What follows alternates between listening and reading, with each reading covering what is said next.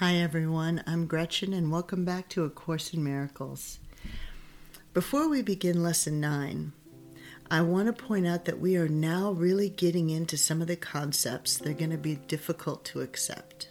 A lot of these are going to go against your current belief systems, and therefore, they're not going to really mean anything to you yet. But that's okay. This is all part of that unlearning process that I described at the very beginning of this course. We need to unlearn a lot of the perception filters and the methods of understanding that we've grown up with in order to really understand and change the way that we think and perceive the present. So don't be concerned if a lot of these aren't resonating right now. You are on the right path. The key right now is not about understanding every single lesson, it's just about the practice it's just about opening up your mind by listening to yourself say these sentences, starting to see things in a different way. This is all one long process. So don't be discouraged if it's not clicking right now. Doesn't have to. It's just about doing the work. I promise you it will click. So just stick with it. You are definitely making those changes that need to be made. It's just a slow process, just like it took decades to learn to live this way. It's going to take a while to unlearn it. So be patient with yourself and be patient with the course. And don't concentrate so much on understanding every little lesson as it happens. Okay? Just enjoy the process. This is something new for a lot of you.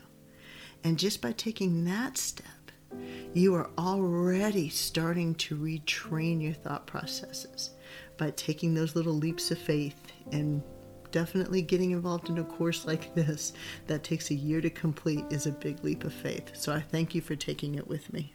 But lesson nine can also be a little unnerving as I'm going to ask you to acknowledge something that goes against your conscious thought process. Lesson nine is I see nothing as it is now. So, what I'm asking you to say is that you're acknowledging that what you see is not actually there. So, like we talked about in the first three lessons, it's very important to suspend your judgment, just engage in the exercise. Don't discriminate certain thoughts, certain concepts, certain subject matter. You know, everything needs to be part of this exercise. Lesson nine is I see nothing as it is now.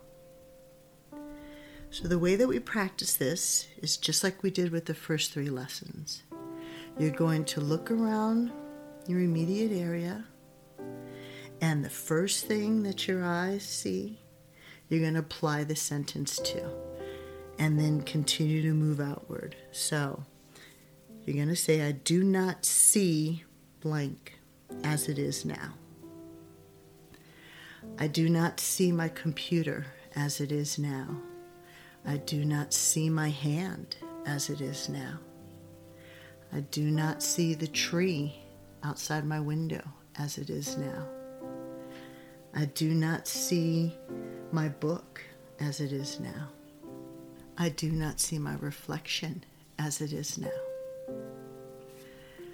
Tying this back into the previous lesson, it's clear that we're starting to move forward with this concept of not having a true understanding of the present. And that includes what we see. So I do not have an understanding of what I see now because I don't see it as it is. I'm not seeing it in the present. So practice this three or four times during the day, just like we've done with the other lessons. You can space out your practice time as much as you'd like, but the key is to definitely try to get three or four sessions in today with this concept. I hope you enjoy the rest of your day and join us for lesson 10.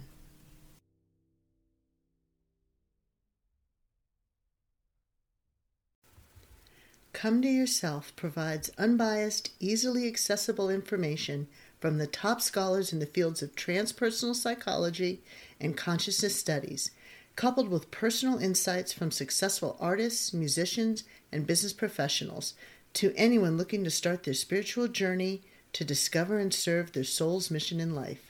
Thank you for listening.